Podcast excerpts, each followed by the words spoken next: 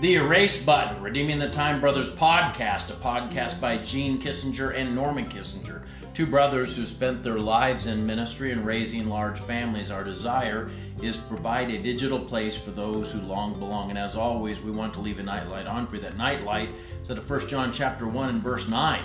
If we confess our sins, he is faithful and just to forgive us our sins and cleanse us from all unrighteousness I was talking with a friend today about the mistakes that we seem to so often make in our youth. And later on, of course, we regret those mistakes. And I was talking with her about how I've always said that if life had a remote control to it and there was a rewind button on it, every human being would wear out the rewind button to try to get a do over, to try to change something that happened in the past. And I sort of use that to remind myself that we can't change the past. We can only move forward from where we're at right now. Because when you know better, you do better. But as I was dwelling on the concept a little bit later today, I thought, you know, there's not a rewind button, but there is kind of a erase button. And that erase button is confession.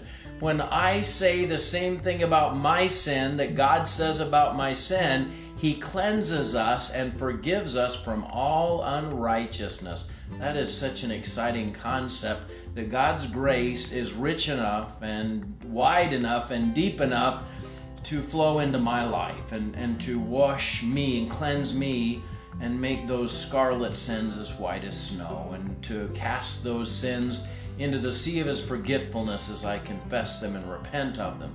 So while I may still experience the consequences of my bad choices, that forgiveness doesn't necessarily take away some of the earthly consequences of that, but as far as God is concerned, when I confess it, it's forgiven, forgotten forever. Is that not a wonderful thought?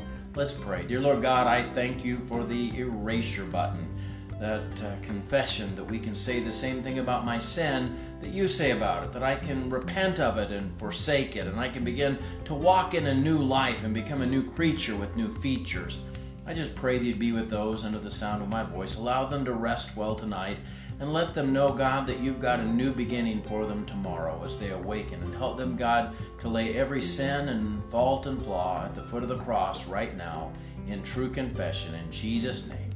Hey, God bless you. I love you, but Jesus loves you so much more. Have a